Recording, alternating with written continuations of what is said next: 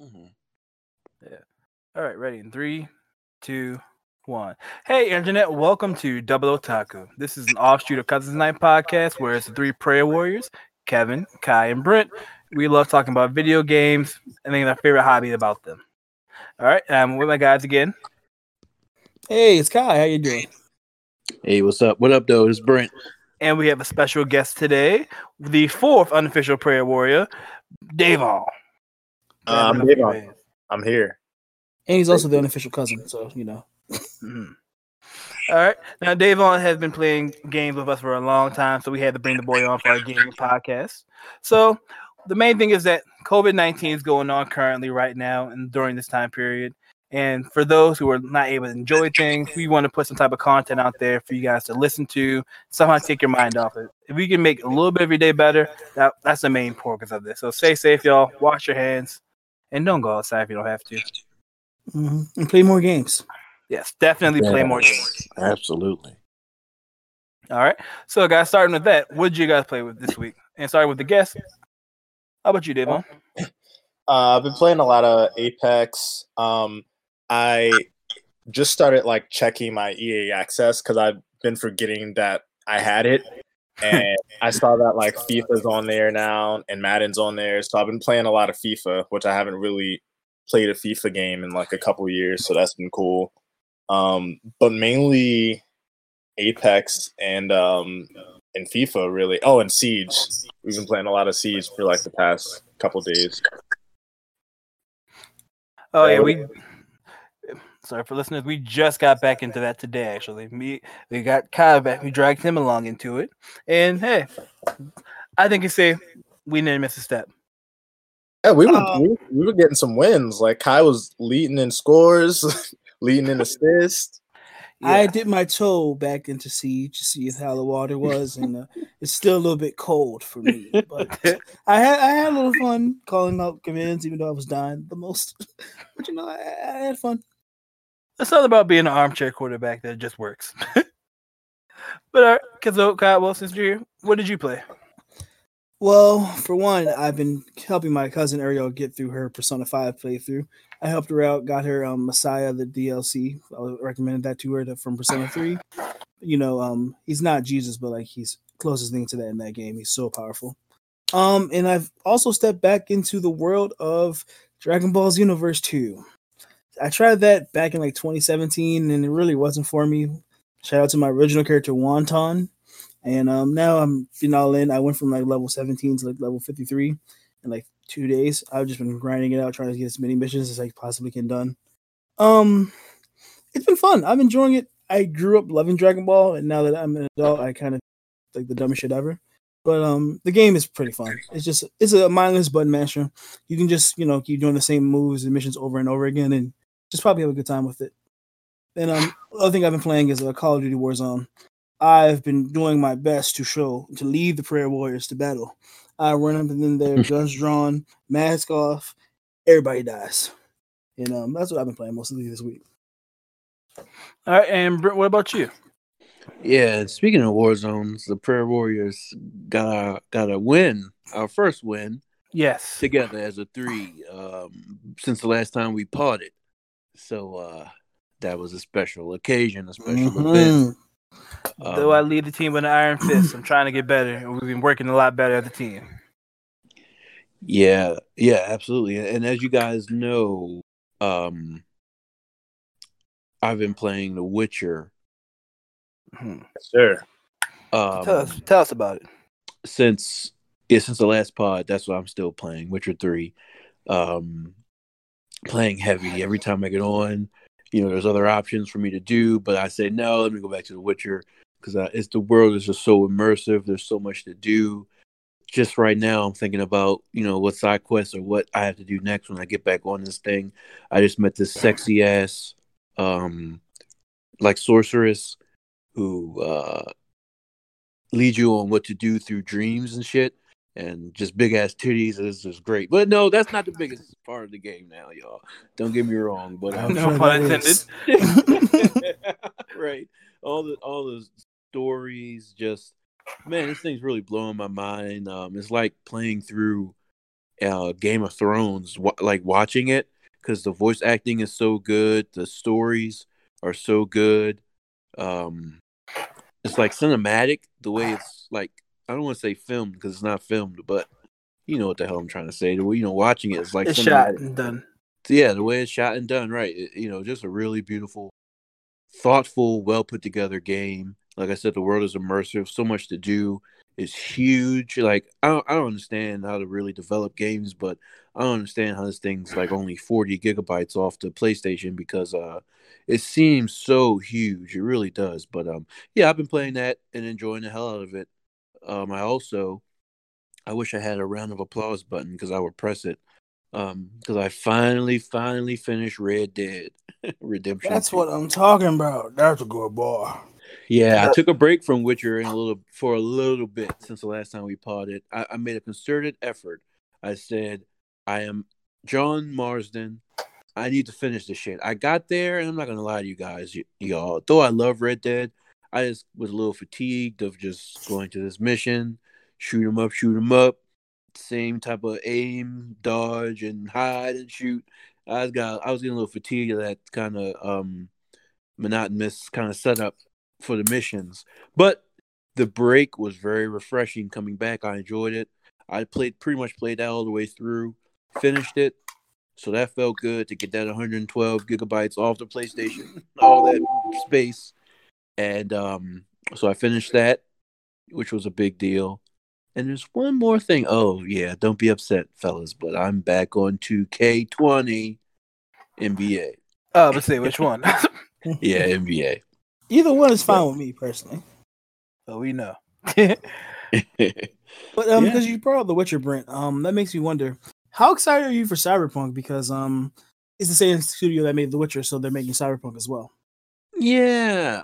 Um, you guys know this is going to be sounding a little taboo because I know all the gamer gamers are pumped about Cyberpunk, but I don't know yet. I don't know. I I got to see some gameplay. I you know more than just a cinematic trailers and shit for me to get excited. If it's like a, I, it's a first person shooter, right? Yeah, Yeah, you know, you guys know how I feel about those, though. You know, I'm trying to get better on war zones every day, and uh, you know, But it might it might be more akin to Fallout as opposed to like Warzone though. Yeah, yeah, you're right. You're right. And of course, yeah, I love Fallout 4. Um so if it's like that and I want to get Outer Worlds too, that's on my list, my short list of stuff I got to get immediately. So yeah, if it's along that line and of course with the storytelling that I know Code Red can provide um Mountain Code- Dew Code Red, say it again. Mountain Dew Code Red. No, no, no, no. I said Senior. the, I said Senior Project Red. Yes, thank you. My bad. Uh, CD Projekt Red. If it's along Mountain the Dew sponsors. Yeah, Of the- Code Red wants to sponsor this podcast.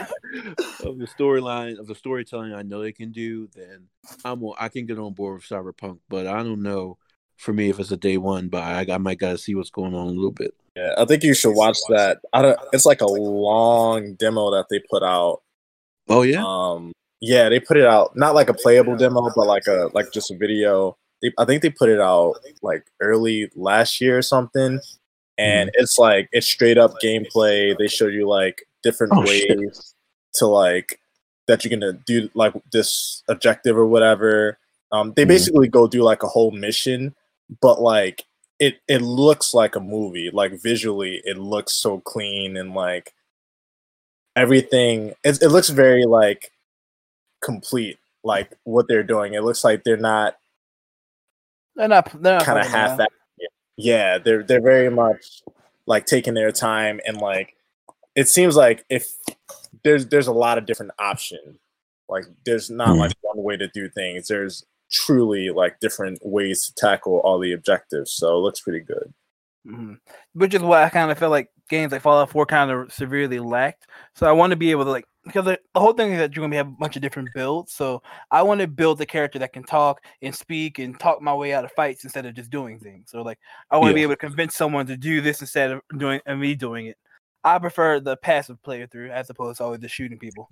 Yeah, that was like really important for me in Fallout because like uh one thing I hated about Fallout 4 was it was so forced on gunplay that you couldn't even roleplay that much because the story was so heavy on you have to be a mom or dad, and then I couldn't just you know be charisma and just charismatic and just talk my way out of things. So hopefully Mm. I can do all that in Cyberpunk because if I can be like a shady like businessman who just you know seals the deal just by talking to people, that's all I want.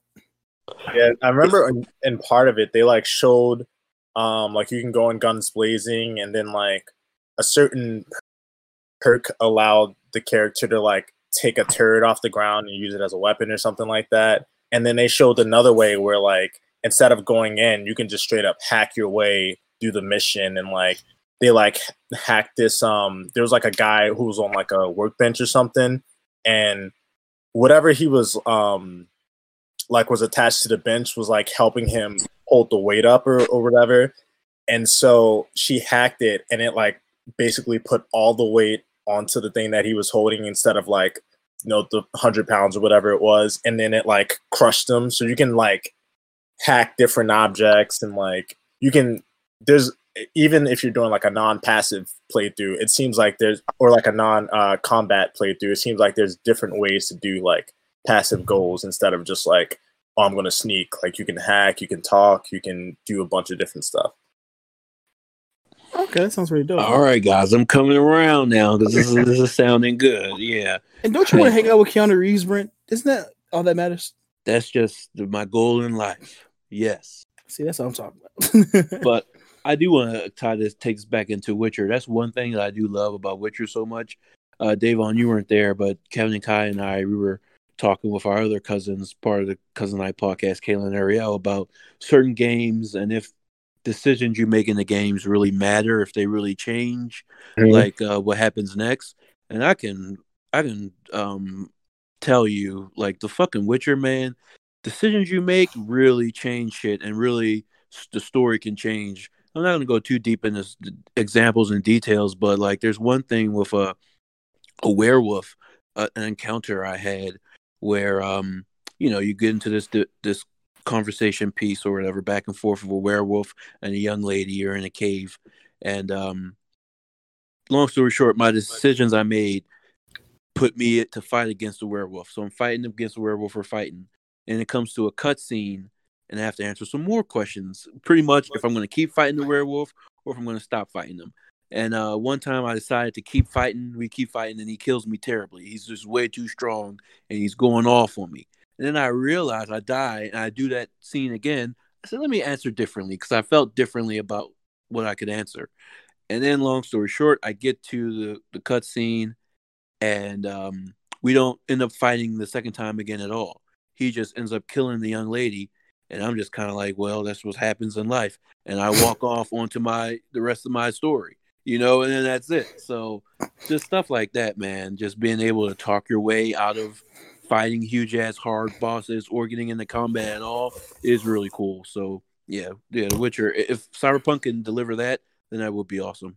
That's Yeah. what's up. I was telling Kevin and Kai yesterday. I won't spoil it because it's like a it's later game stuff. But like I met somebody in The Witcher and like did something for him. But like I guess I I did something um during a quest that like kind of he felt slighted or whatever. So like later on in the game, I didn't. I I thought he was like you know a throwaway character. I'm not going to see him again or whatever. But later on in the game, I run into him and I'm like, hey, like I need your help with this.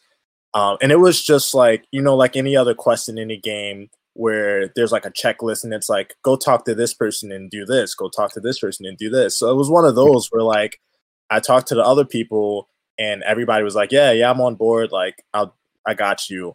And I came to this guy and he was like, nah, like I don't. You're disrespectful. Like I don't like the way you treated me and my friends. Like the last time you were here, and I was like, damn, like this dude actually remembered and it actually changed the quest. Like he wasn't there for the rest of the game because I pissed him off earlier. Wow. So Yeah, that's what I love about Dragon Age. Like, um, you can just kill possible companions at the start, and you will never see them in your game ever again. or, or even in the Assassin's Creed series, like I was just playing yesterday, and the quest I did, I didn't. Basically, it's like you have to kill someone for these two people, right? And then I messed up where, like, at one point, eventually, the people get kidnapped, and they're like, "You have to choose. You want me to kill the man, or you want me to kill the woman?" and he's like, "No, I want to kill you." They slit both their throats, and then I had to fight them. It's like, and he's like, "Fuck!" Like the whole time. Come on here. Yeah, yeah, that- that's so awesome to me. But then on the on the contrast, those damn Telltale games. That's what we were talking to our cousins about. I don't think the decisions really change shit, in my opinion. Oh yeah, you just finished Walking Dead. Tell us about that. Oh fuck, you're right. I played that too. Yeah, Ariel, Kaylin, and I, we I finally bought uh The Walking Dead the final season because I just had to know what happened to Clementine, and we had Fabulous. all this free time. So uh, you know, of course, our listeners, y'all don't know, Kevin and Kai are vehemently against this game or against Telltales right now. So uh, we we played that alone, Ariel, Kaylin, and I, and um, we beat it and it was it was great, man. Oh, it was definitely the best. Oh, Oh. the first one's really good, but dude, this is close. Man, this is really close to the first one. It really is, and I, I, I might venture to say it was a little better.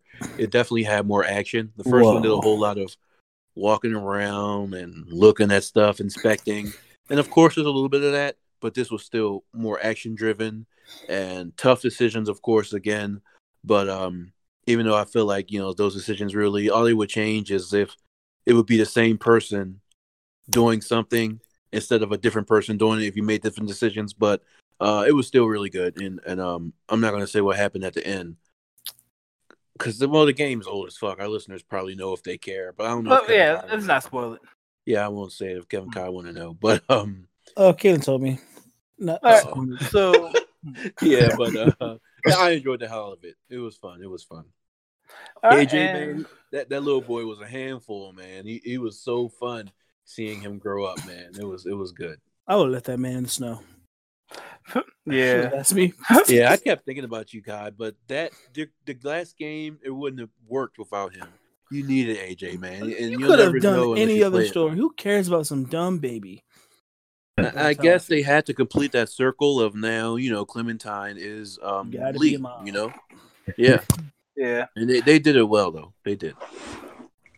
All right, so and lastly is me. I've been playing a lot of Dragon Ball Xenoverse with Kai. I'm trying to work on like I wanted to see if the platinum is honestly worth it, but goddamn, I forgot how much I love that game. It's so fun. Just going around being able to make my own Pacific character. I can get like, if you're a fan of the series and you like Dragon Ball, that's the main appeal to it. It's you get every area in the game is a different part of like, oh, I remember this is in this episode, or this is specifically from this movie, this location we're fighting at, which is really awesome to me. You get there's hidden characters like from the original Dragon Ball series. Like, Kai, I didn't tell you, I just unlocked Chi Chi's original outfit, which is Oh, crazy. really? From um, OG Dragon Ball? Yeah, OG Dragon Ball Chi Chi's outfit. And that actually has really good stats, so I might be using that without even without my QQ bang. But making characters, training under all these different people, getting these all, all ultimate different attacks and special versions, and just the fact that the story isn't just like every other Dragon Ball game where you fight Goku, you fight Goku, Vegeta, you fight Raditz, you do every single story. It's an original story with two new characters. It's honestly fun. I like the story. And lastly, I've been playing Assassin's Creed. I jumped back into it yesterday out of boredom, and man, I really don't know why I stopped playing Assassin's Creed. Which one? Um, Odyssey. Yeah, I knew, but for the listeners, So I personally loved Origins a lot. That's probably one of my favorite games of 2016.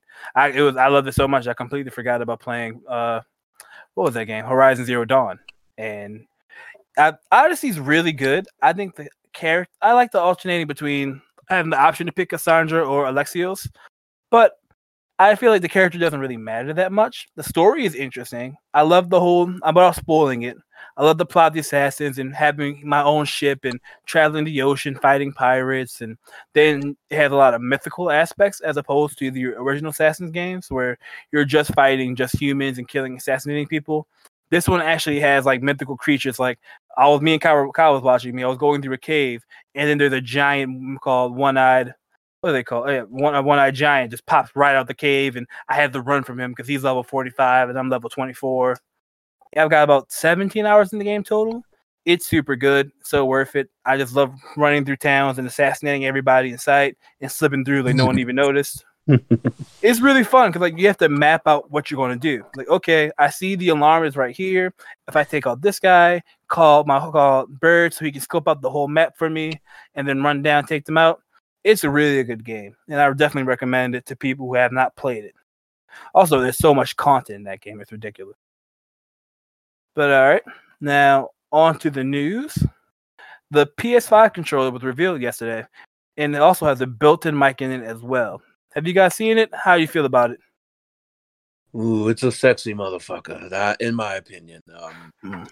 it came, the, you know, the one we saw online was the all white one, and um, I think it looked great. They made it a little girthier, a little wider, a little thicker. It might be a little heavier in the hand to hold, maybe. But um, uh, I like the way it looks. It looked like you know better grips. The triggers, they, they did a close up of those. R1 and R2 look like they're wider, so there's more space to press them. You know, of course, it's supposed to be what they're called haptic trigger triggers or something, where Mhm. you know it's supposed to be more um, pressure or, or not pressure, but uh, resistance. Like so, if you're you know pulling the arrow, aiming an arrow, pulling the bow back, you should be able to kind of feel like you're doing that. That should feel different from pulling a trigger, is what they said. So uh, Mhm. yeah, I think it looks great. Um, it got me really excited to see the rest of the console and just ready to you know get my hands on it. I like the controller design. Like, so a lot of people were trying to make fun of it and roast it because it looks more like an Xbox controller. I think the shape of the Xbox controller is really good. I've always hated the button placement, and that's my main issue with that controller. So having the D-pad and both analog sticks next to each other, I think that's perfect again. I do like the fact that we still have the touch bar. I'm not sure how many games are still going to incorporate it still, but I like how most games kind of use that as an as a start, you know, as a start button or options instead of the actual options button.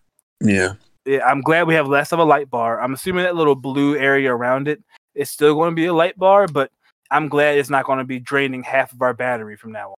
Yes. and I'm gl- and I'm glad it's like facing you, so you can see it rather than like facing out. You know, Exactly. So, Yeah. yeah. Like the only time I would ever notice it was like in like GTA when like I'm running from the cops and then it turns red and blue. I'm like, oh yeah, this is they're here. One thing I kind of noticed is interesting as well. They don't have that. Remember how Sony was recently selling that that accessory piece to the controllers that that would hook onto the bottom of it? yeah. That's not on the controller. I'm wondering if that's just like a testing thing or see how it would work. Kind of curious Mhm. about that. Yeah, I didn't think that would actually like take um you know take on life. It, it seemed like a good idea though. Hmm. Yeah, But, and, um, and I, they're probably going to keep selling it as an additional attachment because I was thinking about that, and you know, if, if the controllers come with that, that'll probably make every controller be a hundred dollars or more, and they probably don't want to do that. You know, Yeah. give you the option to yeah, get that's that. what if I you was want. thinking. Yeah, So what do you think about it, Davon? Yeah, that's good. Uh, it also, I think it's USB C, so it'll be um, hopefully it charges quicker and hopefully holds a charge better. But um, Mhm. hey, you you cut out there, Davon. I'm not sure. Um, I think Davon's might have messed up, but um, uh, the controller does still look good though.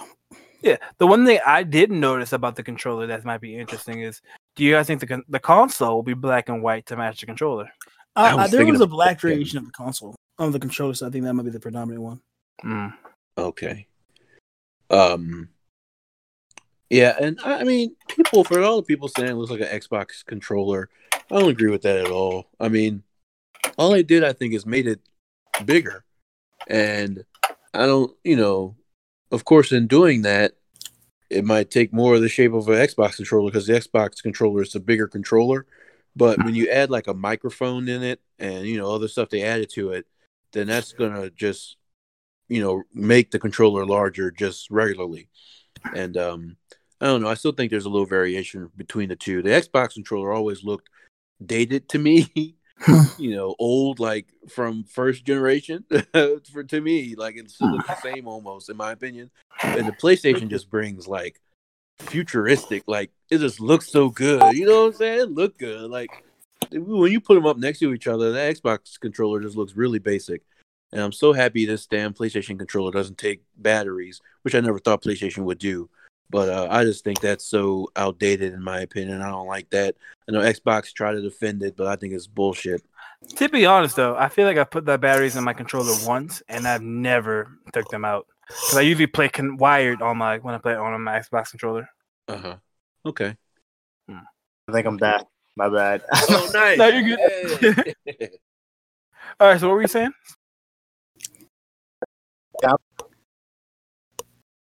The replace You're cutting right back out, buddy. Yeah. if that means if it um if if as it was before.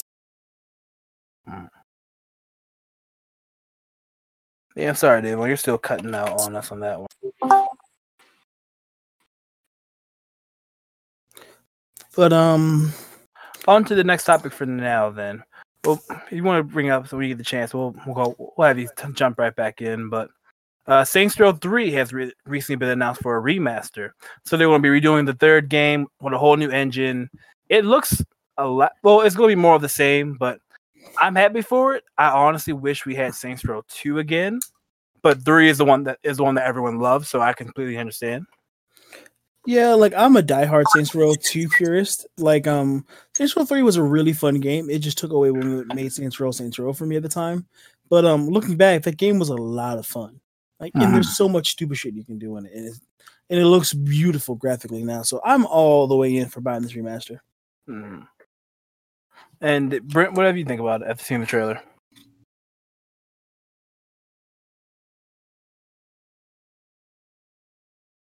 Hello. All right. Well, um, yeah, um, I think there's a lot they can do with this Saints Row, and um, this one makes me wonder if this does well, would they be interested in porting Saints Row Two again, or I mean Saints Row Two as well, or they'll be interested in porting uh, Saints Row the Four, you know, remastering that to make you know a little more high res and add some stuff to it. Yeah. Because uh, both games look good. I hopefully, hopefully, at least if we don't get a remaster of the game, we could at least get like them the port Saints Row Two over to PS4. Where I feel like I love the Saints Row games, but it's well before the oh it got too wacky, which is fine. But overall, like this is the least story version, story mode Saints Row that I care about. So that's the only disappointing thing about it. But this But- was the only one that has Hulkamania, brother. Yeah, so that's going to be one interesting thing about it overall. All right, so once well while they're returning, we can talk about how we've been enjoying Call of Duty Warzone for right now. Oh yeah, I, I moved those to the bottom so we can save that for all of us to be here. Mm. So You want Last to just of- go ahead. you go? I'm sorry. I was going to bring up how The Last of Us 2 has now been indefinitely delayed because of the coronavirus. So all gamers were very excited for The Last of Us, like Kevin and Brent probably were, and Davon were. Unfortunately, this game is going to be coming a little bit longer. Yeah, the, legit, they're talking about when them their decision to the I'm sorry to delay the game was based on logistics where they weren't going to see that good return on money wise for the game, which is fair. A lot of people are out there just saying, "Hey, just release the game digitally. We don't mind." I get that the players do not mind, but companies they make they get that's their livelihood. And if the games want to sell what it wanted or, or half what they could have on without physical, I don't see the point in cost- putting that out. Yeah, I, I totally get that. Like, um, I'm but, back. uh, it's just disappointing that The Last of Us, you know, oh yeah, Brent, we're talking about The Last of Us being to de- being delayed. Um, Okay. I was never a big fan of the game, but like you know, sadly, it's sad to hear that the game just isn't coming out until like what next year, right? We don't know when it's coming out. now. Definitely. Yeah. So once this vi- unless this virus gets what's it called fixed, it's not until until it comes out. We might not get a release date yet. So how have you guys been feeling about the whole people saying just push it onto PS5? How have you, when you guys heard about that? What does that make you think? First- Uh, oh, go go Kai. I'm sorry. No, you go ahead. No worry. Oh, I'm, I missed the first part. I was just wanted to say how bummed out I am about this. I'm sorry if you guys already went over this. Um, but yeah, I'm, I heard I was bummed out about that because that is the most anticipated release for me this year. It's really running neck and neck between that and Final Fantasy. You know, but, but between which one is the most anticipated for me? They're they're neck and neck. But um, Yeah, but I totally understand. I'm not upset though. Like I'm I'm going to be patient because uh, I understand developers work so hard on this game and all the money put into trying to make it the best you can and then to have like an unprecedented event kind of happen like this in the world. Like I know all of us we just download the shit off the PlayStation Plus, I mean off the PlayStation Store, no big deal, but I know there's a lot of people who do still purchase the um CDs, the physical copies, and PlayStation. I mean, you know, developers, folks don't want to lose out on that money, so I completely understand that. But um, on to uh, the next part, Kai's question. Uh, Kai, what was your question again? oh, Kevin brought up how um, how do you feel about bringing this if they were to put this game only on the PS5? Oh yeah, PlayStation Five, PlayStation Five. I personally plan on getting PlayStation Five pretty soon when it comes out, so it wouldn't make me any difference. But um, I think it, I feel like it'd be unfair to do that. Don't do that. Yeah, because you know all the PlayStation Four folks have been waiting on this. Uh, yeah, if you want to make it have special features for the PlayStation Five, graphics of course updated and you know better shit, whatever, all the bells and whistles for PlayStation Five, that's fine. But still have it be playable in the PlayStation 4 as well. I don't have anything wrong with that. See, I don't see anything wrong with that, but this thing needs to be able to play on the 4. We need to cap the 4 out with this game, in my opinion. You're also missing out on a lot of money. Like, there's like 90 million PlayStations. I'm not, I don't think it's 40 or 50 million PlayStations out in the wild. So, you're going to lose a lot of money by not actually t- like by tapping into that market. You know what I mean? Oh yeah, and that's why they're going to wait. That's why they're going to let it be on the four. Kevin, you're right. mm-hmm. Yeah. So hopefully we get it sometime soon. I'll be really disappointed if we don't actually get it. Yeah, I mean, if we believe the developers, we don't think they're lying. They're telling us that it's ready. You know, it's just because of this pandemic, they want to make sure they get all the money out of it that they can. you know, I just feel like it's Naughty Dog. This game's gonna go like you know triple platinum in like a week. So, you do you really have to wait that long? Yeah, well, it's you want to make the most money while you can because they probably invested a lot of money in this game, so it makes sense. Yeah, I think it does. I, I'm not mad. Yeah, I, you want those physical copy sales because there's a lot of people who want, who still get the disc. So mm. I'm not mad at them. Yeah. All right, and let's see. Did you did you join us back, Davon? I think I'm back. All right. So mm-hmm. we're talking about The Last of Us 2 being indefinitely delayed. How does that make you feel? And people are also speculating where they end up pushing it back to PS5 only. How would you feel about that? Um. Well, I'm the delay. I'm fine with. Uh, they said since they, I think Jason Schreier tweeted out that uh his sources said they're pretty much done. Um. Hmm. So at that point, if they delay it until even like let's say winter or even if it's like early next year, that just gives them more time to, you know, work on bugs and everything. So that's good. And then um I don't think they I don't think they would uh make it only PS5 cuz they'd just be missing out on so much money cuz so many people don't um get the new consoles right away. So mm. by making it multi-platform, you know, you got however millions of copies they'll sell on PS4 and then I'm sure it'll also have a pretty good attach rate for the PS5 so you're basically getting you know the profits from both consoles and I think that's Sony's overall goal so you know, um, the Black Okage brought this up. Um, shout out to him, another a streamer and podcaster that I look up to. Brought up how um people kind of don't even realize this, but The Last of Us was originally a PS3 game, and most people kind of associated with PS4 as of late. So it's like it wouldn't be it wouldn't be done for them to double dip as well. Right. Yeah. Yeah, that's the whole purpose of it. I think that's the main thing. Like you want to make the most money while you can while reaching the most fan bases. And personally, I'm someone who's probably going to wait a year or maybe even like half a year or a year and a half to see if I actually get a really good get for the for the game to come out really good or the console to get worth my dollar. So I'll be really bummed if we don't get that. But all right, now we were then talking about the Saints Row 3 remaster. Did were you either of y'all interested in that game?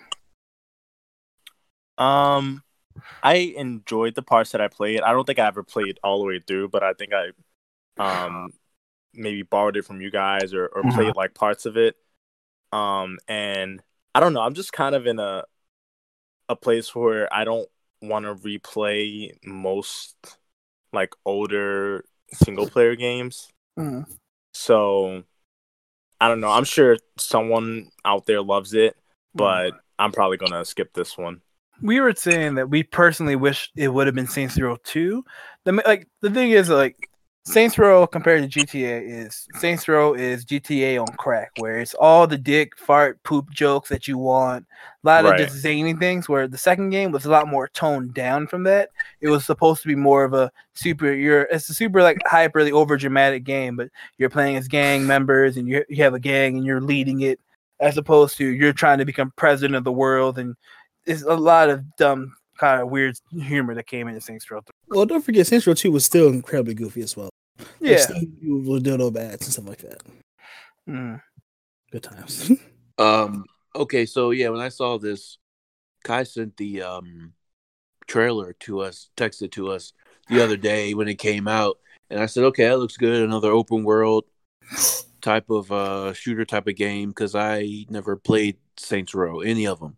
So uh, I said I'm down to try it. But as we talk more and I see more trailers and I think more about it, I don't know if I'm that interested no more, guys. Uh, like Kevin's texted me, he said it's you know uh, Grand Theft Auto on crack. And you know the way I took that is like, wow, you know, Grand Theft Auto already seems like it's on crack. So that must mean it's cranked up, like with the violence and the killing and the action. But that's not what you mean now. I see you mean cranked up with you said poop and fart jokes and dildo Like at one point, you're running through the city with like a gimp, like you're on a chariot with a guy in a gimp suit running, or there's like zany stuff like the dubstep gun that's in the game. I probably can skip that now. Now I don't know anymore. Mm-hmm. And I didn't like. I, I started seeing the guys with those huge heads, like Lego Man heads. Oh, that's that's the that's the part of the story. So that's just like they don't look Oh. like that.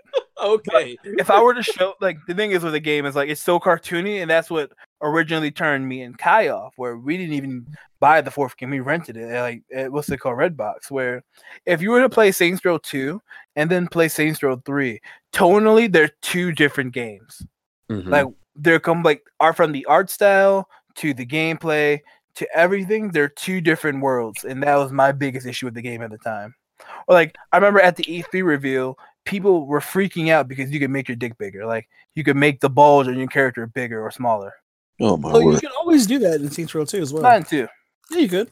If you um, do the sex appeal factor, you can have like either 100 to have a huge dick or backwards to have a vagina. i don't think so Mhm. that one No, that was. I'll show you after this. but uh, it's like Saints Row is it's not a bad game though. I, I don't want I don't want you to look down like that. Also, if we get it, I'll let you check it out or like you see some streams of it.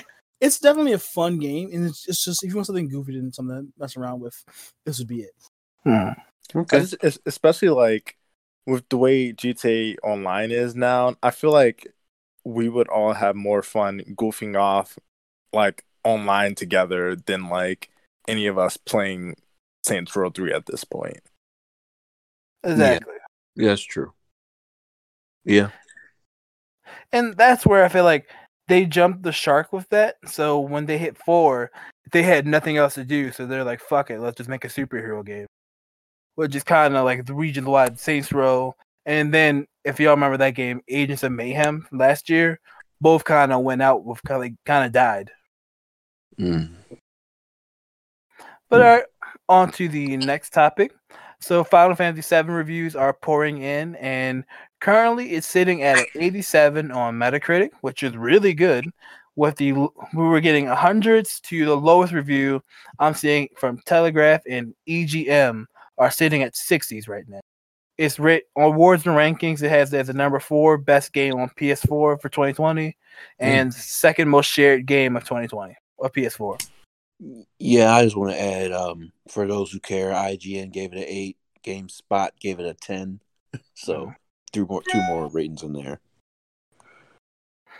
So, how does that make you guys more excited? How do you feel about going into Dra- to Final Fantasy? Okay. I've Oh, I've ahead. never been a About to say I've never been a Final Fantasy guy, so Whoa. yeah, yeah. I like back in like when I was younger, I like watched uh like one of my uncles play it for a little bit, and I was just like, nah, it's not for me. Um, but like I get it. I've seen like especially I th- I feel like the newer the last one or the Mhm. last like new one that they released, it seemed um interesting, but it's just like I've I've never been you know into this story or these characters or whatever, so I don't really know much about them. So Would the new game make you more interested in trying it? probably not. but um I don't know, it seems cool. It's just like stylistically I feel like it's not my like I'm definitely more of a Western RPG type of guy. That's um, fair. like Fallout and everything. So Not Yeah, that's fair. Say about you, Britt. Uh, yeah, the ratings helped me because you know I can't lie. Uh, the demo I was a little unsure about some of the mechanics, especially with the uh that boss fight was really hard, and I even I told you guys how I struggled even fighting some of those. There were there were there were these um enemies with really long claws. I don't know, like think um uh Wolverine or something, and they were really fast and could jump really fast moving, and I struggled through that damn demo. So um, you know, hearing that uh is getting good rev- reviews does make me excited about it. Yeah. And what about you, Kai? Well, for me, I'm a hop in and give my scolding takes. Uh, I'm very excited for this game personally. Um, I'm a huge JRPG fan. Um, I was a little disappointed to see that they're taking more of an action game approach to it until I actually played it. The game just plays smooth. Like I had no problems with the game at all. Didn't die once. no Phoenix Downs for me, boy. Um, I, I think definitely this game is going to be legendary. I just wish it was coming out at a little bit better of a time because, like, um, right now every, your money is a little tight and everyone wants wants to save their money. I don't want to drop money on a new Final Fantasy game right now. This Mm. might be a forty dollar pickup for me, but I know I'm I am very excited for this game and I'm happy that it's coming out after like what ten years of waiting for it. Yeah. this was supposed to be a PS3 exclusive, and um, here we are now. Yeah, it's it's been a long time since honestly, almost long as Final Fantasy 15, I want to say. But also, I think putting it in the new combat system is going to help people really get into it. Because I think a lot of people, if it was like a turn-based RPG, I don't think a lot of people would have played it or picked it up personally. yeah, that's Yeah. like I kind of realized like turn based RPGs aren't cool to a lot of people. Mhm. Yeah, Yeah, they've had sorry. And they've had Kingdom Hearts and Final Fantasy 15 to kind of work on the kinks of the combat. So I'm and this the game the demo was good, so I'm I'm pretty sure we're in good hands on that one. All right. So the next character, Oh, if- oh, oh, oh, Kevin, I'm so sorry to cut you off. How- Did you guys hear uh, how you feel about like? I didn't know this until I, I listened to a review just yesterday that it's it's not the whole like Final Fantasy Seven game. yeah, it's part one. Yeah, I that was going over my head. I don't think I was really getting that until I watched the demos. I mean, the reviews yesterday. So that kind of shook me because I was getting excited of riding on the the airship and going from place to place. On the Prime one, yeah. Yeah, now I see. That's not going to be not to Um, be in this game. personally, I don't mind that because Final Fantasy VII is a huge game. So Yeah. like, um, is it's just like the game is already 100 gigs for this half. Mhm. Imagine having all you know parts of it because don't forget it came out on seven discs in the first place. So I know it's like you know 2020 and all, but I can totally understand why the game's so big. I got As you. long as they do every part, like eh, from what we've been hearing from Square Enix has been saying, every Mhm. part's gonna feel like a standalone game, which feels good. So Yeah. as long as it, it comes out like that, that's fine with me. I just Yeah. hope it doesn't take till 2020 for um 2030 for the um part two to come out. Preach, God. Yeah. All right, yeah, it's definitely gonna be like probably midway through PS5 when that comes out. No, I want it to be like next spring. Uh, truth be told. Yeah. Uh, Here's hoping though. You know what I mean? yeah. right. So the next character for Overwatch has recently been announced, and I think this is everyone's assuming this is going to well potentially might be the last hero of Overwatch One until Overwatch Two comes out. Uh, Echo, she's been rumored since like the first. Honestly, when the first Ana originally came out, people were assuming it's her. She is the announcer of the game. She is a robot, like a, a robot that is basically has like fly abilities. She has a her ultimate. Honestly, is my it's gonna be really interesting. She can take the form of any character for like ten seconds or ten or thirty between ten to thirty seconds. So it's like if you're playing, let's say you're playing the the tank character like Reinhardt, you're gonna have two guys with shields and hammers out on the map at the same time potentially with her. But it has to be only on the enemy team that they're playing with. That's very cool. Mm. That is cool. That's different. Yeah. So did you see your guy? What did you think about her? Yeah. Um, I thought they should have went with the original name that the fans dubbed her as Athena because you know would have been a little bit better. But I I'm very excited about this character. Her gameplay style looks incredible. I watched a few streams of her while she was still in PTR, and um, honestly, I'm ready to jump right back into Overwatch again because of this. Because like I originally picked up that game again, and sh- this is like probably the best time to get into Overwatch as someone who's wanting to get ready for Overwatch 2. And um, I'm definitely excited for her. hmm It's going to be. I think it's going to be fun. I can't wait to try her. She seems she feels like kind of like a Genji attack character, so like really rush down and jump back when she can. So I'm ex- I'm, I'm excited for her. Just hoping she's going to be kind of what I wanted for her to play. You know what I mean? Even the way she shoots kind of reminds me of Genji personally. Exactly. So, all right. So now we're moving on to the next topic. So, Kai, you want to talk about this Cooking Mama controversy? Oh yeah, I'll make this uh, short and sweet. So, if you guys have never heard of the game Cooking Mama, it's a quick little game which was on PS4, Vita, DS, other games like systems like that. It's a short, simple game where you can just you know it's about cooking food on the line and sending it back down to your um you know uh, food your restaurants um, eaters. And um uh, somehow a new ver- new game of the Cooking Mama series came out called um Cooking Mama um Cookstar, but unknown to the creators of the game, it came out. So it was not made by the original Japanese devs, but by uh, an American, I mean, not, not American, a European company. And um, somehow the game was just out on certain sto- um, stores. So there was like very like small numbers of physical copies of it. So it's now a rare exclusive search game. But it turns out the game was actually just a Bitcoin miner, which was stealing people's information and selling it online. So um, the once the devs found out they had the game pulled and you know they were doing their best to make sure the game was uh, you know taken off because it's just you know a lie and you can't use their trademark without you know getting rights to it. So it's just been kind of crazy how a, a game was able to just la- launch, get onto the market without anyone ever noticing. Yeah, that's crazy. I never heard nothing like that happening. It's yeah, that's, that's interesting. Cause I, from looking into it, if you had bought the game, you can still have it, but it's scrubbed entirely from the store right now.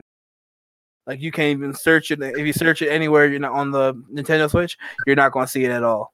So it's like a what were they actually doing then? Like you know what I mean? Mm-hmm. Or like how did you think you could even if they weren't hacking, like how did you think you can get away with stealing an IP? Right. was it? A, I mean, not if this really matters. Was it a playable game? I wonder. Like, Oh, yeah, yeah, people say playable that game. it's a full fledged game. People like it. Oh, Well, wow. listen to people talk about it. Yeah. Cooking Alright. Mama Cookstar. That's a funny Yeah, name. it's like one of those mobile games. Like what's it called? Not like Overcooked, but like one of those like no, I don't know, like Candy Crush. something. Like not Candy Crush, but like one of those like games that you would buy on your phone on the Switch. Honestly. Okay, I got you. Mhm. All right. All right, and now Kai, you also want to bring up the Persona Five Royal dish- issues, correct? So um yeah, so the new edition of Persona 5 ro- um came out, the Roy- Persona 5 Royal. Um I've been very excited for this game until I've been seeing the DLC that comes with this game. So for those who don't know, this is supposed to be the ultimate um secondary edition of Persona 5. They've done this with Persona 3, which is Persona 3 FES, and Persona 4, which is, in my opinion, one of the greatest games of all time, Persona 4 Golden. So, but the thing about those two games, there were no DLC to it. Once you got the game, that's supposed to be the ultimate edition of the game. They did the right thing by giving you all the DLC from Persona 5, the base game, but then they added a whole new costume set, music pack, and um other items for DLC for this game. How are you charging DLC for a game that's already done that's supposed to be the ultimate edition? I think this is just kind of like the scummy shit that I've seen on long. How time. much was the price of the DLC as well? Altogether? The ultimate edition will be hundred dollars for all the other DLC for it. So you buy the base game and then another hundred dollars for the DLC, No, forty. another forty for the for the DLC. Yeah, so it's just kind of ridiculous. If this is the ultimate edition of a game, I should not buy any more DLC for it. That's like you bring you buying um the game of year edition for uh, The Witcher and then still having to buy another pack on top of it. Right. Yeah, I see what you're saying. That's fu- no, I don't agree with that. Mm. Like that's like, and I've not been seeing many fans of Persona call it out besides a few on Twitter, and I just feel like we can't let companies get away with this. Like, or at least just don't buy the DLC if you're gonna buy the game. It's just Mhm. ridiculous. Yeah. Yeah, and it's it's just it's kind of messed up, especially because like like I said, the game is already three years old at this point, and the whole point was adding new content, and that was going to be it. It's supposed to be one new character, and they were to edit some of the stuff that was a little too controversial from the main Well, game. There's also a few new social links as well, like new teachers and stuff in the school, and it's a whole new story. hmm Yeah, but that, but like things like, but when you're supposed to get it, it was supposed to be that was the complete finished version, and just to kind of hear that is pretty scummy. Yeah, it is. I agree. Mm-hmm. But And I what- no Kevin, go. no, you're fine. I was just gonna say I saw somebody do an unboxing of the box set of it, and I must say it was pretty sweet. Though I don't, I've never played Persona, and I don't know much about it, but uh, the box set should. looked great. The metal book was amazing. It came with one of the little masks that you could actually wear. You know, little Oh, uh, masquerade mask. That's cool because we That the Joker color edition wear- that we got was just came with the the school backpack, which is cool. And Okay, yeah. Well, it had a little book in there, and it was like full of colors. I watched yeah. some guy Oh, online see it. unbox it. It was awesome, huh? Uh, I'm, I'm looking at it now. It comes with a shirt, another art book, and um the soundtracks. That's dope. Yeah, yeah, uh huh. yeah. but yeah, one thing about Persona, they know how to aesthetically how to make their game look good. Yeah, It still is like the best looking menu system I've ever seen in a video game. yeah. Mm. All right. All right, well, before we go into I wanted to throw one small thing out because it just happened recently, and it just popped back into my head because we're talking about that. So, Dead or Alive, we we talked last last call last podcast about Dead or Alive selling the hair colors for a dollar. You guys remember that? yeah, I do. Yeah. So if you if you didn't hear, Dead or Alive is a fighting game franchise that got into a lot of scrutiny because they were trying to sell you to dye your character's hair for one in-game dollar. So ori- the buy purchasing called like you know like goddess tokens or I forgot some type of ticket basically. And once you have it, you can change the character from hair, let's say Kasumi, who has orange hair, to black. It would cost one real life dollar to change it to that color, and then you no longer had access to that color anymore. So to put her hair back to orange again, you have to spend another dollar to just to bring that back. You didn't get it for all the hair color, hair, hairstyles for that character. So if she had a ponytail, long hair, and then a bob cut, you only got it for the long hair. You didn't. You had to pay another dollar for the bob cut and pay another dollar for the we call the, the, the ponytail undone for hair just straight down. So they hmm. tried to remedy that situation, but still kept their shitty practices in. And now they've officially announced that they're no longer making any content for the game for the rest of the forever. Like the game is officially done. Yo. And- which is a shame because this game plays so fucking good but it's just ridiculous like they just can't figure out like how can we not sell you all these sexy costumes and everything else for, for like a half finished game when you're missing core features from like all the other games in the series it's just And to note, within one year, the game has almost two thousand dollars worth of DLC. Good. Mm. and for anyone who buys it you're a goddamn scum. and that's just all my thing. We're saying we can't let companies get away with that. So I'm. It saddens me because I like them at the franchise, but you know what? Yeah, let that game. If you're not going to be fair and support people, fine. I'm not going to play a shitty game, so don't support it anyway. You, Yeah. didn't Yeah. even, you went a whole year, didn't even make it to the, the pro tournaments, nothing. You let that game die because of your group. Mm. Oh, it's so it's just so funny to me because to bring once again bring back Witcher like when I I got the like original version of the game and with it came I think like a few DLC like free um quest as well Mhm. as like free DLC armor, free stuff for your horse, like all of this free stuff. And then they also had like paid content. I think their season pass was like maybe like 25 30 dollars or something and i was like you know what? They're giving me all this free stuff. I'm just going to buy the season pass because they're already giving me so much. Like they deserve to like get a little bit more. Plus you know like i love the game. I've already put so much time into it.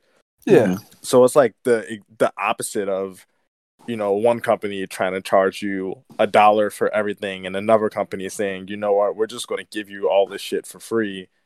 And Yeah. then once we make like the huge expansion packs you have to pay for those but even still they're not even you know super expensive All right, think about this though. The game came out in um, March last year, and as of today, has five season passes. Insane.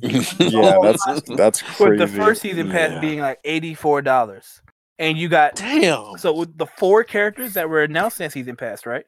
You had bought a written so two characters were DLC for the last game. So if you had called Dead or Alive Five, um, Momiji and called Mai Shiranui from King of Fighters were DLC for that game. They then resold you from them, sold characters again, and then pulled them from DOA Five. So if you did not buy them yet on DOA Five, you can no longer buy them again because they're now pulled from that game and put into six. Oh, don't forget, Nyotengu was a pre-order bonus, a character that was introduced last game as a new character. Yes.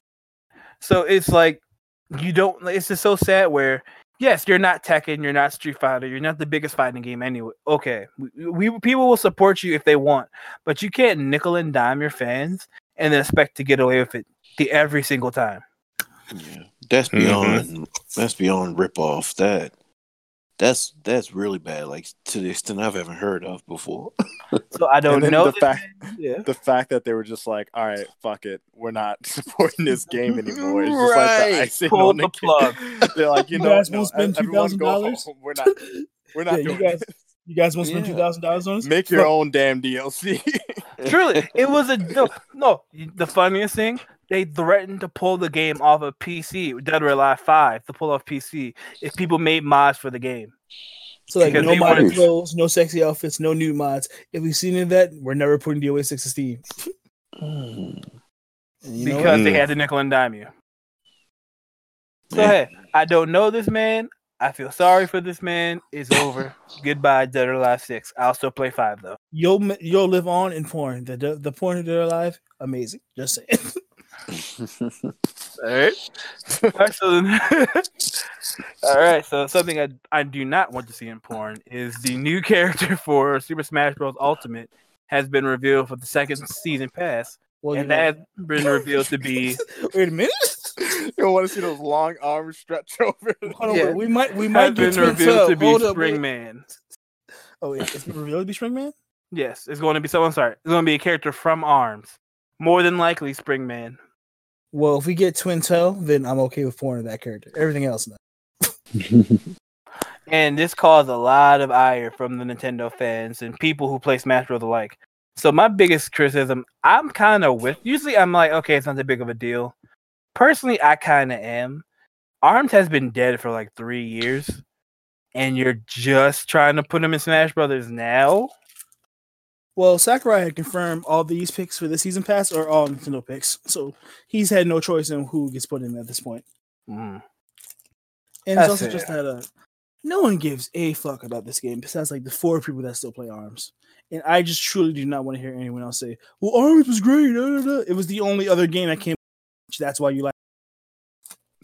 I Well, just what- remember what I would say, like in their defense, though, is that like for a lot of, uh at least I don't know about the like hardcore fan base, but for the like, I love Smash. I don't play it every day. I don't go on like Reddit or anything for it, but like I still play it um somewhat often. I really don't care about most of the characters in the game as long as they're fun to play as. So like as long as the character is I mean honestly I haven't bought any of the DLC either cuz there's so many characters in the base game I just don't feel like I need it. But Mhm. like like if if like you guys bought him and I came over and we played or whatever, I would try him out. Like if he was if he's fun, it wouldn't matter to me. But to be honest, he's probably going to be. I don't like Splatoon, but I love the Inklings. right. Um, my issue was just that coming from Smash Four, I was super into the competitive in Smash Four, or on every day for an hour or two. I love that game. Not so much for Smash Ultimate, but um, Smash 4's DLC season pass was incredible. You got Cloud, you got Bayonetta, you had um so many good characters like the Ryu. Yeah, had that, that- Roy, that DLC Ryu. roster was incredible. And then with Smash Ultimates, it was just very weak because like the only two characters I genuinely cared about are Joker and um what's it called on Terry. Well, I Everyone disagree. else is 'cause just kind of like you know, like I guess that's cool because like Dragon Quest is huge in Japan, yeah. But like I think that's really where the issue is, because the money's at, and um, who gives a fuck about Banjo and Kazooie? That A game lot of died. people That series died in 2001. Like who, who honestly gives a You fuck? know, a, a lot of people do. I know Yeah, Mike that's just a you and thing, personally, was on that really one. bitter, But I think, like, really, I think, well, I'm seeing it as like just just look at arms. Terry's a Please tell popular fighting game you think this character. game des- deserves to be in. Smash is supposed to be like the Hall of Fame of video games, and I don't think Arms needs to be in there. I think it does. I'm just saying, like, Duck Hunt is a great character, and who would have saw it coming? You know? Mhm. Hey, can you guys hear me? Yeah, did I Yeah, cut out? Yeah. It's I'm been sorry. cutting out a little bit, but Yeah, I could I could tell. I was trying to join in for a second, but it wasn't working. so I was gonna say, yeah, I think kind of that that's a you thing, though, Kai. I think the whole season pass was all of those characters were important to somebody. Terry is one of the biggest fighting games. He's like to me, it's like Jin, called Ryu, and then Terry of all like the major fighting game characters, like of the three of the main male people. And like we like you and me know personally, he had a, he had his own run popping up in two different games the same year he popped up in Smash. Persona 5 is a he's a huge franchise. They made a big deal. People love Joker. They put him in the game. Banjo Kazooie is one of the most loved like characters that I've like from the mascot era platformers. So I think he deserved to be in the game. Dragon Quest is one of the biggest franchises in Japan. So all of them kind of like yes, we may or not like them, but they have a huge audience and people love them. I can't say that about uh Arms. That's my thing. It sounds like a corporate decision to me. Yeah. So Nintendo fans are happy. I'm not. I just remember talking with a friend at a convention, like, yeah, man, Arms could be super competitive. Like, I can see it at Evo. And that game didn't even make it two months after it came out. So I'm just kind of curious. Like, will we rest in make? peace to arms. Do you think we might get an Arms too if it The gets Arms well 2 is received? Arms 2 is definitely coming. That's why I was about to say, my, hey, if we, we got a knack two, we're getting an arms two. but Knack was different, man. Oh man. All right, so on to the well, Britt, did you have anything to say about that? Oh no no no. All right. Well, on to the next topic. Modern Warfare 2 has been announced that for the, the remaster will only be single player. it's already out too. about? I'm sorry, it's already out now, but the, re, the re- the remaster only has single player, no multiplayer. Does that interest any of you? Personally, no. I am not going to buy that. I, I feel- personally love but sorry, Dave. Oh, I was gonna. I feel like, well, I with the Call of Duty games. I mean, like four was a, a good story and everything, and I had fun at the time. But like, I don't. That's just like not my style of shooter anymore. Like mm. out of all of the like shooter franchises, that's like Call of Duty just isn't really up there for me. This like the way it once was. Yeah. So I probably wouldn't, but I'm I'm not like like if I were a fan of Call of Duty, like I, I understand because like they literally like just released Blackout. Like you're still within that 12 month period where you're trying to promote that, and they're also still trying to promote their um what is it Modern Warfare? Yeah, the Modern Warfare the remake of the new game. I mean, Right. original Modern Warfare. Yeah, the or no, not the um the what was the last Call of Duty like full Call of Duty to come out? Blackout Yeah. Blackout. I meant to say Warzone. No, it's Yeah. called Modern Warfare. Yeah. Right, right. So they're also trying to promote that. So like you basically have two multiplayer games in the Call of Duty franchise that came out within like the past 4 months, 5 months. And then you're also you don't want to put out an a, like a remaster of an old game and draw people away from those as well as like you know you got to pay for server, pay for you know Sure. maintenance and dedicate so much resources to like a multiplayer version of it. Mm. So I totally understand why they would only do single player and I could see them maybe at some point you know like adding some of the multiplayer maps and stuff to the newer game, but yeah, Well- I, I think it makes sense for them to do it just single player. Like I would I- agree with you. It's just that like when they dropped Modern Warfare, the original Modern Warfare as a HD remastered was available to go with it. So it's just kind of like what's the disconnect then? Because that was even you know free on PS Plus for that by itself, the Modern Warfare One. So that's full story mode and full multiplayer. And the game still plays fun, but I was really hoping we can get Modern Warfare 2, which is my favorite Call of Duty. Yeah, that's my personal favorite. So I kind of feel like, so I will say, Modern Warfare 2 story is really great. Like I still vividly remember the favela mission. I remember the well, I'm sorry, the no Russian mission. Like they had some really iconic moments in the game. But the multiplayer is goes hand in hand with that game. So I miss walking around my M16A3. I miss my Bear 50 caliber with the thermal scope. So not being able to play that is going to be kind of like, yeah, I, it makes total sense what you're saying, but I feel like you're kind of missing the point when you're like not, not missing the point. I feel like they're missing the point by not giving the multiplayer. Yeah, I think if it was if it weren't for like the timing, like I feel like the best thing to do with that would be like in the next Call of Duty, like if they would were to be able to like add some of the modes and some of the maps into that because it's just like Call of Duty such is on such a weird schedule. So to have like basically, even though that's an older game coming back out, running three like new in quotations marks um multiplayer games would be kind of hard to like you know as far as dividing player bases and like even like bug fixes and stuff like that like which one you know do you fix first which game you know do you promote first all that sort of stuff so it was kind of weird that they even dropped the single player kind of out of the blue like that but I mean, I guess you know when it's ready, it's ready, and so many people are home right now, so they're probably like, "All right, this is a good time for it." Mhm. I, I recommend playing the story personally. Like I still do because it's again, it's one of the has one of the most controversial missions in in a shooting video game ever. But I just see it as I wanted to play the multiplayer just as much. But hey, I get it. What about you, Brent? Will that interest you in at all? I could probably benefit from playing it to uh, learn the mechanics better for when I'm on the multiplayer war zones and everyone, everything with everyone. But no, just uh, single player, you know, first person shooters just don't do it for me, man. They're just not it. One of them was free. I think Black Ops Three was free. Uh, last year Yeah. sometime. Yeah.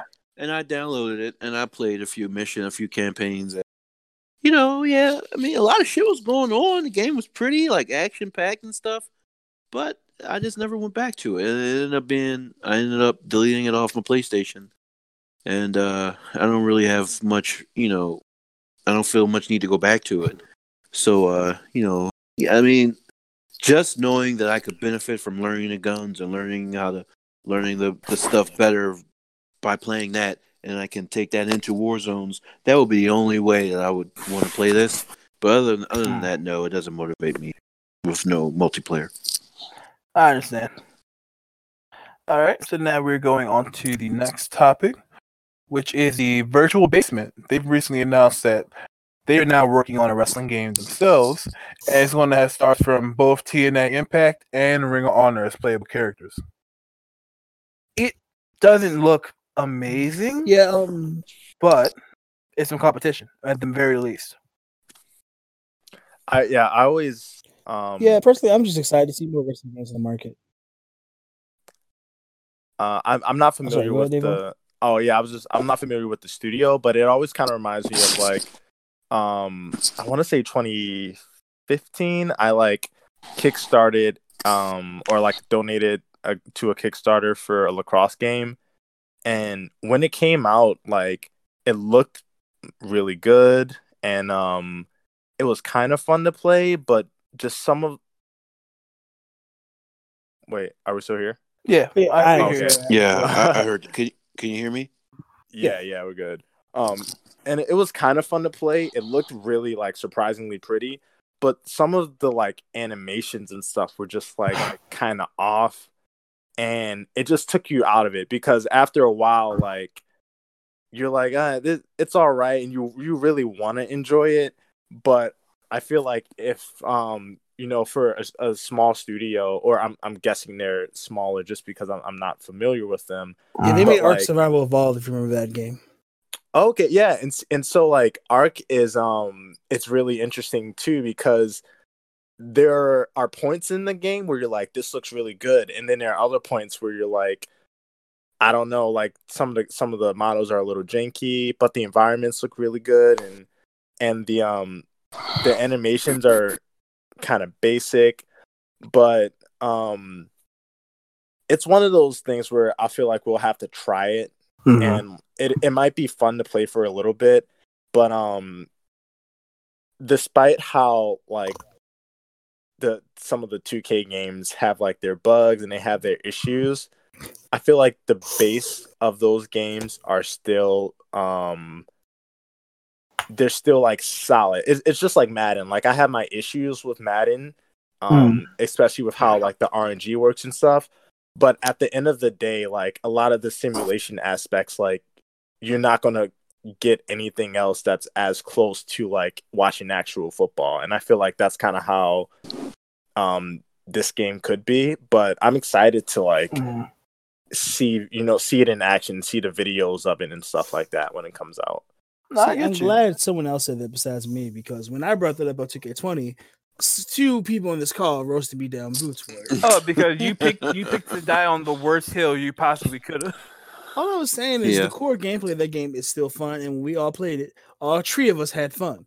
That's yeah. all I was ever trying to say. Had fun. I did not Whoa. enjoy that buggy, broken shit mess. We could have just played 19 like anyone else. Damn. Personally.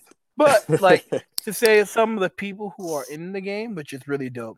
Enzo Amore, formerly of WWE, Ken Shamrock, Brian Hebner, Earl Hebner's brother, uh, Kylie, Kylie, which is cool.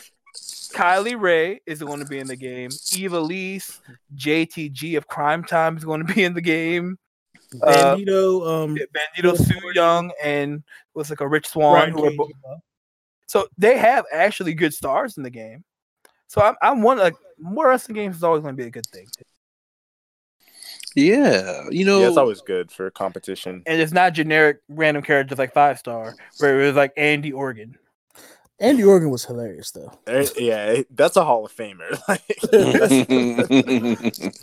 I'm making Andy Organ next wrestling game when I saw this on the topic list, um, I thought it was that wrestling game, Kai, that you would all you were interested about. Oh, Fire Pro. Yeah, where they look like really cartoonish. Oh, it's for like the sprites. Oh, you think the Fire Pro? Yeah, Fire Pro. Yeah, yeah. And I was thinking, oh, I don't give a fuck about that. It does, even if it's fun to play, it doesn't good. It looks weird. But now Kai texted us what he was talking about, and I can see what you mean. Yeah, I'm excited about this. You know, like exactly just ditto echoing all of what you guys said. You know, more video game, um, more wrestling video games on the market is a good thing. Put a little fire up under 2K's ass to make them, um, you know, actually try this time. Right. D- period. Put out a better fucking game than what they did, you know, with 2K20, the wrestling. Like, um, you know, there were some fun aspects of that game, but just the, the bad outweighed the good. So yeah, yeah, I'm I'm interested in seeing this. This sounds cool, mm-hmm. and, and, it doesn't look bad from the screenshots I'm seeing. All right, so yeah, that's I think I'm kind of glad we all kind of feel about that way. So we also haven't even seen what Yuke's working on. Uh, well, THQ, whatever, whatever they come out with might still be good as well, or mm-hmm. whatever AEW is working with. So I'm excited about that too. Oh yeah. Mm-hmm. mm-hmm.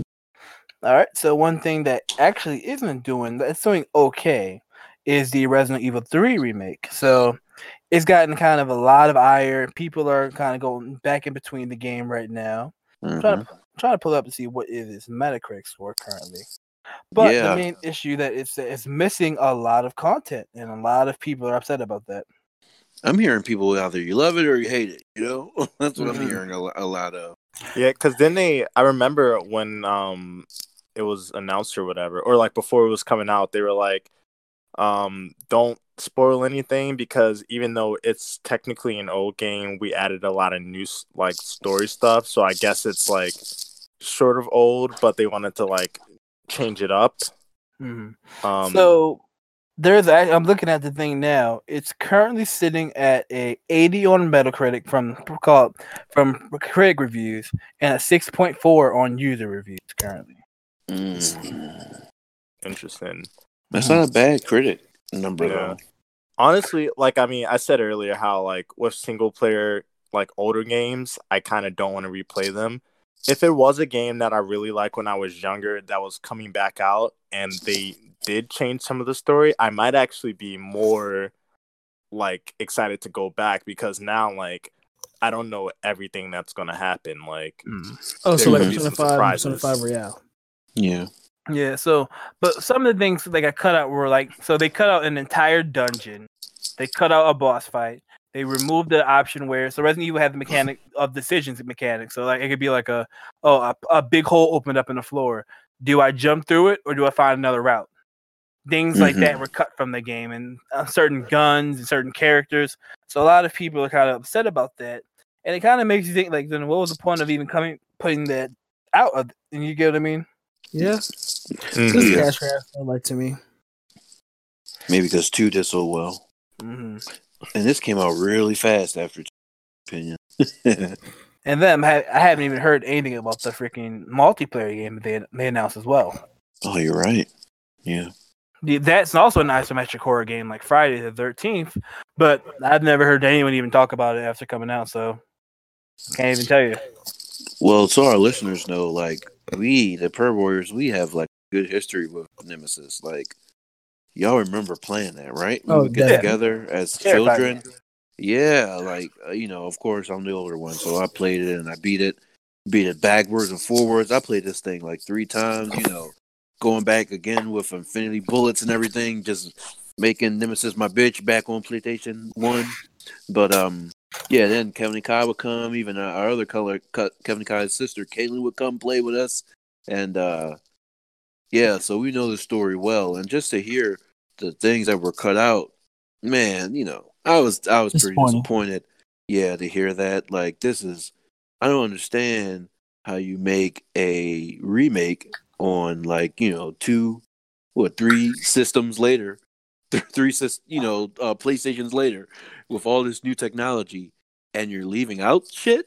Like Insane. unless unless it's like totally you know uh, universally known as a bad part of a game which the things they left off weren't boss fights and you know like features like deciding if you want to do one thing or do another like that's like normal shit in games now. So to hear that they left that stuff out is, is was really mind-blowing to me. Um like i need that and then some you know Mhm. I get you. I just remember those good old days of me doing sick combos as um, Nemesis and Marvel Ultimate 3. So, yeah, those days will never come back. yeah, but I mean, the, the I have good heard good stuff about it. I don't just want to harp on the things that are missing, even though that is a big deal. Um, and it's pretty uh, uh, like a laundry list of shit that is missing when it, when someone wrote it all out or looking at it. But um, pluses, of course, it looks great, of course, you know, and they say Nemesis is on that ass, which is different from the last. I mean, the last one from from the first one, so many ago. Excuse me, and um, they had the little juke move in it where she can kind of make a roll, which is cool, and this is a little more action forward than the two remake that that came out. So um, I am probably going to wait till the price drops on this before I get it, but it is something that I still think I am going to end up eventually buying, just for nostalgia, if no other reason. Oh, that's True. true. Just for the mods. Also, all the strength of for the mods, Two. on the strength Uh, coming. I'm sorry. oh, the strength of, of Resident Evil Two. I still want to just try it out. You know what I mean? Mhm. Because how much we enjoyed that one. All right, up, we got three topics left. So next one is going to be Google Stadia, the company that you probably forgot about. So they are they are now offering uh, Stadia Premium Pro Edition for three for three months for free, for a month for free. I'm sorry. yeah, I think it's for two months. Yeah, so free for two months. So for users, if you have even with active Gmail accounts. And Mm. so, are you guys interested in that? So like the free games that you would have available for you are Rise of the Tomb Raider, um, Samurai Shodown, Destiny Two, and I think it's Metro. I call it Exodus, and a few other smaller games, but more like smaller, more indie games. Oh fuck, those are three games I don't have. So actually, and I saw you could play it on 1080p, 60 FPS. So I'm getting a little excited for three months. Play some Tomb Rise of the Tomb Raider. Are you though? Are You've you been really? you, we played you you played that one though. Oh, that's the one I played. That's not the last one. Oh, never Yeah. mind. That's Shadow. Okay. Yeah. Oh, yeah. N- This is no, the first one on there, right? excitement just Yes. dropped by like eighty percent. I would say try it out, but it's honestly not worth it.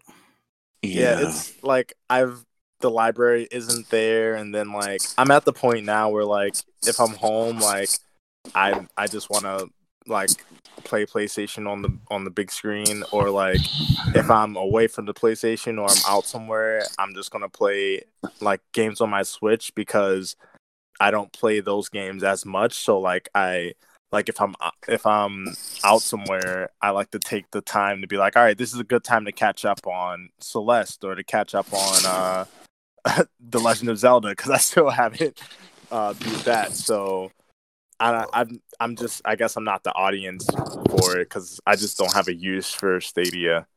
Hmm. like I will say it was nice to play like those like those big games on my flat on like the TV downstairs when I had to lug my PlayStation or my computer down. It was nice to put like to put on Destiny 2 and run through the tutorial or fighting games just to pick up Fam- Samurai Shodown and just to play that for a few minutes. It, and it ran well. I can say a lot of people had issues at launch, but I didn't. I'm a Stadia owner personally, but it's it's, it's actually gathering dust right now downstairs. The controller's still there because I own all those games already, so I don't need to buy them and play them on there. right. It's a Dave? great controller though. Yeah, it's it's awesome. I love the way the controller feels. I just think Stadia really missed their market.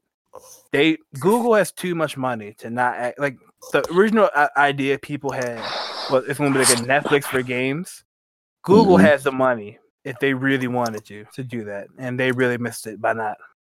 Yeah, I f- Yeah. like everyone wants to get in on gaming, and I feel like at this point the best ways to do it are either be a publisher and like help out developers by funding their games, or create some sort of service that like like Stadia would be a good service for like just cloud saves or progression where like maybe it doesn't even need to be Stadia. Maybe you're just working with Microsoft, Sony, and Nintendo on saying, "Hey, we want to create a platform that allows um people who have like say a profile in a multiplayer game like Warzone to be able to easily um have that same profile on Xbox and PlayStation or whatever. Like if they could do something like that, I feel like that they'd be more useful. But like service wise, it was honestly, I still think that's really good on them. Like the stuff that they showed off, but they still aren't available yet. I think they're supposed to be available this summer, but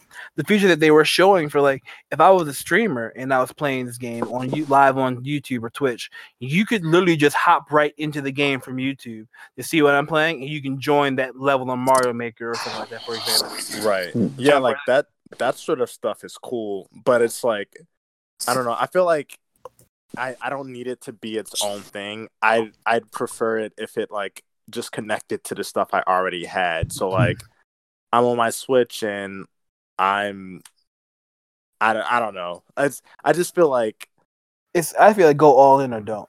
personally. yeah, and like I don't I don't need like there's already you know the the two big consoles and then Nintendo always kind of does their own thing. I feel like some people think we need another like we need another big company in there. I think the competition's pretty solid right now Yeah. and other other than like you know better exclusives and, and stuff like that i don't think we need another like we don't need an ouya you know coming back to, Yeah. to make sony and microsoft step it up like they they're already you know enough competition for each other so yeah that's where i am on it Hmm. And it's enough competition for my pockets. Okay, I can't have Exactly. no third options right now. I don't know. Hey man, Google Stadia, keep on trying, but for right now, you're just a memory. I guess. at this Yeah, and shut in. If anything, Yeah. yeah. All right. So now we just wanted to talk briefly about uh, Call of Duty Warzone and how it's been for us. Personally, this is a topic where I kind of want to bring up like games that we were playing during quarantine and how that's been helping. I think Warzone dropped at a perfect time where we're all home. We have a lot of time to play. It's my favorite battle royale right now, personally, out of all of them. Yeah, all the planets aligned for this drop. You know, like literally, and then with the pandemic happening, of course. Yeah, that's exactly what Kevin said. Everybody's home. Um, listeners, we might have broached broached this topic in the past two uh, pods we had, but um, episodes. I struggle very much so in first person shooting um multiplayer online games okay fortnite i struggle um apex legends i struggled um i have a hard or i had a hard time seeing my targets okay um just and then being timid when it was time to to pop off and run up on people because I couldn't see well. Like targets, I couldn't aim well. I felt like I'd be running along and then I'd just get sniped and I'm dead. So, you know, so that was my history with that. I had a hard time. I played the whole my whole time playing um um Apex. Warzone. No, Apex. No. I went without one kill, y'all. I'm so ashamed to say this, but I, I, had think you gotta get back on now. Now that you got some Yeah. more experience. And Davon, that may be what I need to do. I need to get back on, but um, here comes War Zones, and I like they. I put glasses on. It's a whole new world. Aladdin is showing on the red on the magic carpet ride. you know, a whole new world. And I've had games with three kills on war zones. I know people are scoffing at that. Yeah, I've had nine and I've had seven and fifteen and shit. But that's a big deal to me. No, that is no. That when Kevin and Kai told me that, I was like, "What?" They were like, "Yeah, Brent like led the team in kills." I was like, "Damn!" Like, Uh, maybe I need to get on there. yes, you you guys heard me say I went through my whole time of playing Apex, zero kills, and now I'm getting three kill games in Warzone. And I really feel like I am a contributing part of the team here. Of course, I'm not, you know, leading the team and squad and making big decisions and stuff, but I am there, you know, You're still fighting the good fight. fighting a good fight. And, you know, for the most part, when the guys need me, I'm right there. Uh, still working out some kinks, but I see well. My aiming has drastically my aiming has drastically improved. So, th- as Kevin said, this is without a doubt my favorite, you know, um, online multiplayer shooter right now, and I'm having a blast playing it. Yeah, I agree. The game just plays so well. I don't have many hiccups with it, except like occasionally, like when I restart the game, like you know, when you when uh, after it updates, it requires you to restart it, and then um sometimes it'll just crash on me, like, and I just can't figure out like what's going on with the game. Hmm. But um, besides that, man, the game just plays good. The guns are all good. The customization is really nice for it, Yeah, and um, the idea of like making your own loadout to like to like call your own loadout drop in and then play with the guns that you made custom for you. Oh, it just feels good. I love it. Yeah, especially now that me, Kevin, and Brandon went over our own builds and corrected to the way we like it. This, this game's good, so definitely going to be hearing more about that from us for the next few seasons.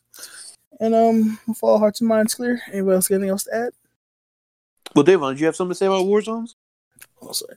Uh, no, I haven't really played it. I've been playing a lot of Apex, but um, that's pretty much it. There's like a they added a new. It's it's kind of weird because the season is still like, it's like the middle of the season, but they just added like a bunch of content to Apex, and it kind of feels like the start of a new season almost. Um, they added back the old map, uh, Kings Canyon, and also the like night version of Kings Canyon, which I haven't. Oh, damn. I don't. I don't. Yeah, I don't think I ever even played on it, but apparently it's awful because you like can't see. Like, apparently it's like too dark. My friend was playing last night. And he was like pissed off because he couldn't see anything. But um, it's kind of weird. They don't want to like split their player base, so by like giving them the option to like choose which map to play. So the maps are on like weird rotations, and we were playing the other night, and like or uh, maybe yesterday, and it was like, all right, you can play World's Edge, which is the new map for the next hour. So if you die within this hour, you can keep loading back into this map. Wow. And then after that, it was an hour and a half of King's Canyon, the old map. And then we started playing it. I was like, I'm not feeling it. Like the map's just not as um balanced. I, I think like the loot's not as good. hmm So I was like, you know what? I'm a. You, he stayed on, and I was like, I'm just gonna go play FIFA for a little bit. Like, let me know when the hour and a half's up.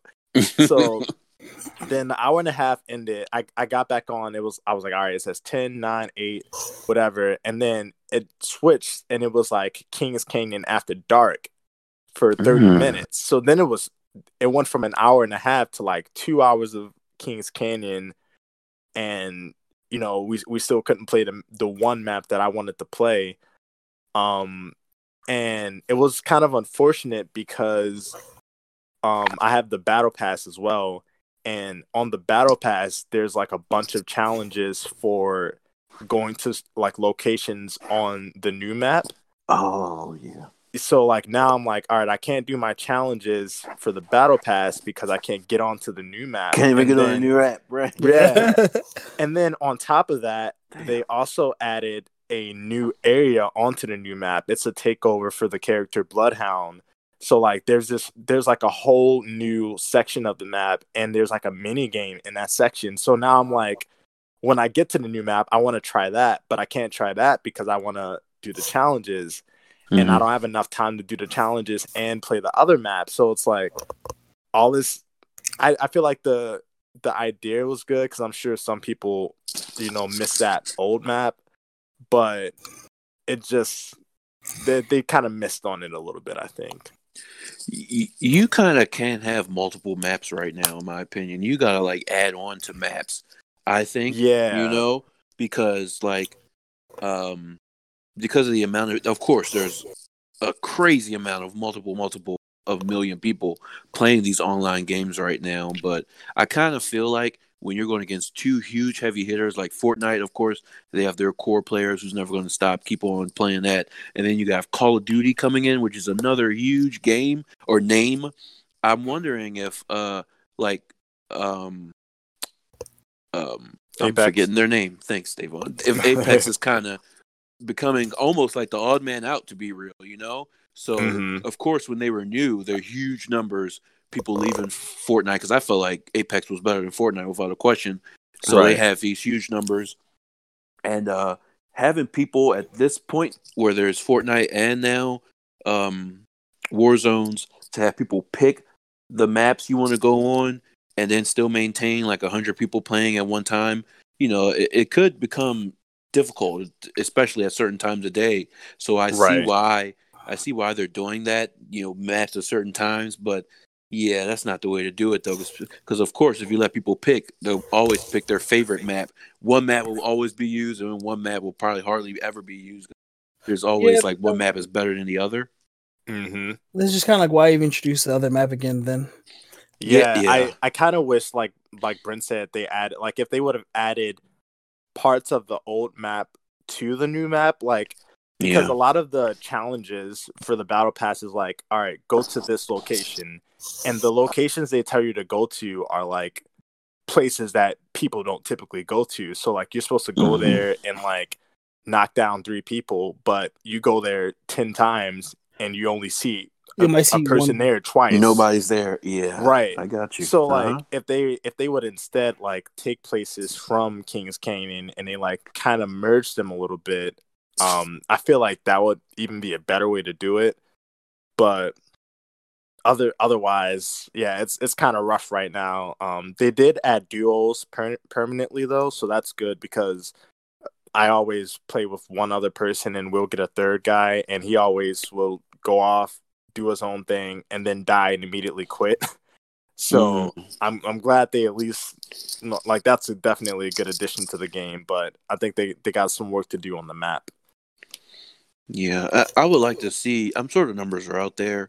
Maybe Warzones might still be too new, but I'd love to see the numbers of, you know, how many at a given time people are averaging being on Fortnite, you know, Apex or Warzone, because um, Oh, speaking of fucking Warzone, we didn't even talk about this part, Kai. Um, the aspect of like the gulag and shit. How Oh, we're yeah. saying it's our, it's my favorite, you know, online multi shooter right now. Like because those ideas, like, it's just amazing to me. Um, being able to die, have a one on one against a guy in the gulag, and then come back. And I feel like there's so many Or opportunities. so many multiple chances to come back in general. Thank you, I've died, Kai. like, That's four times in exact. one game. Y'all brought me back every time. That's exactly where I was going. Like Apex kind of introduced that a little bit. You know, you can bring your guy back, but it's kind of difficult to do, like it, to an extent. But in fucking Warzone, man, you get what you need forty five hundred dollars. yeah, Yeah, and, and that's not hard to get. And as then you as the can cream. Buy your guys back. And there's been multiple times where I've died, we have died together, and I'm buying people back, people buying me back. And there's one guy left, he's able to buy us both back. And the next thing I know, we're placing third. Yeah, we're placing third in the round. So just you know, that's one thing I hated about Fortnite. I feel like I'd be running around, I get sniped, and it's over. But this, you always feel like like, hey, in Warzone, I still have a chance to come back. Right. So I love that about it, and that's why I would love to see the numbers of like averages of who is really playing what right now. Yeah, definitely. hmm Well, we we really should check like what's popular on Twitch right now. That's kind of like a good aspect to see like what the interest is at. Okay, okay, yeah, I'm looking at that. Maybe that's something I'll bring up on the next pod. It's just that like man, it's just such a good game. I remember the first time me and Kevin won. We actually um, so we were playing for random. So I had died and Kevin had died too. So like he revives us both at the end of the, when there's only three teams left out of nowhere. So we pull up, kill one team, take both of their guns, and then we just win. Nice, yeah. Yeah, Apex is probably one, my second. Is one of the better battle royales. Oh no, we're talking about general. Call of Duty. Oh, Warzone. I'm sorry. Yeah. That's the first time Kai was telling us his Warzone with a random. Oh yeah. how you, I- um, how you brought us back and we all won like that. Oh, yeah. that last minute. That was that was awesome. So yeah. Warzone has the epic moments. Yeah, but it is cool to see because they really are like playing like I like we're all glad for Fortnite, you know, they really I think well PUBG I guess sort of first revolutionized it, that like genre or game Oh, mode yeah. and then Mhm. Fortnite and then Apex with the ping system and like Yeah. revives Mhm. and now it, it's just like out the next Evolutions of the major game. yeah like all the major games just keep getting better and like i wouldn't be surprised if we got like a, a star wars battle royale at some point and like yeah. just all sorts of stuff like yeah i'm, I'm excited for the to see you know where these games are going moving forward Yeah, me too. And that's a good point, Davon. Yeah, Warzone is kind of like taking bits and pieces of all of them, and it's almost like the fully realized, like multi-person, you know, shoot, online shooter right now. right While keeping it in the grounds of Call of Duty. You know what I mean? Yeah, yeah, yep. Hmm. So hopefully we'll be on there tonight. What what are we looking at plans on Friday the thirteenth, maybe? Oh yeah. Listeners, we're about to be gaming tonight. We're still on quarantine, so ain't shit else to do. If y'all ever want to play a game with us, hit us up. You know, we'll make an Instagram for this or Twitter soon, and we'll be taking y'all questions eventually. Since y'all, you know, start giving us some questions. Hell yeah, yeah, that'd be cool. All right. So, and the last thing we want to talk about is the Apex update. Uh, we we kind of covered that as well. Oh, yeah, we covered that. Oh, well, then, anything else on your guys' minds? Anything else you got to say for the podcast? Y'all, Animal Crossing is too cute. I might have to pick it up. Just No, Yeah, I know I, you're have been thinking about it everybody's been texting me about it i, I kind of feel left out but I, It's now at this my point, I'm behind. Like, I don't want Mm. everybody babying me, giving me shit for free. Like, I need to Don't give earn me it. So I'm just. I think I'm. I don't think I'm gonna get it, but I might get it. if y'all want to baby me, feel free. and uh, Final Fantasy Um, remake two days, right? Mhm. yeah, Yeah, Um, I'm, I'm excited about that. yeah. That's my final thought. Huh? All right. Well, then, guys, this has been another episode of Double Otaku. See you guys next time. Keep on gaming.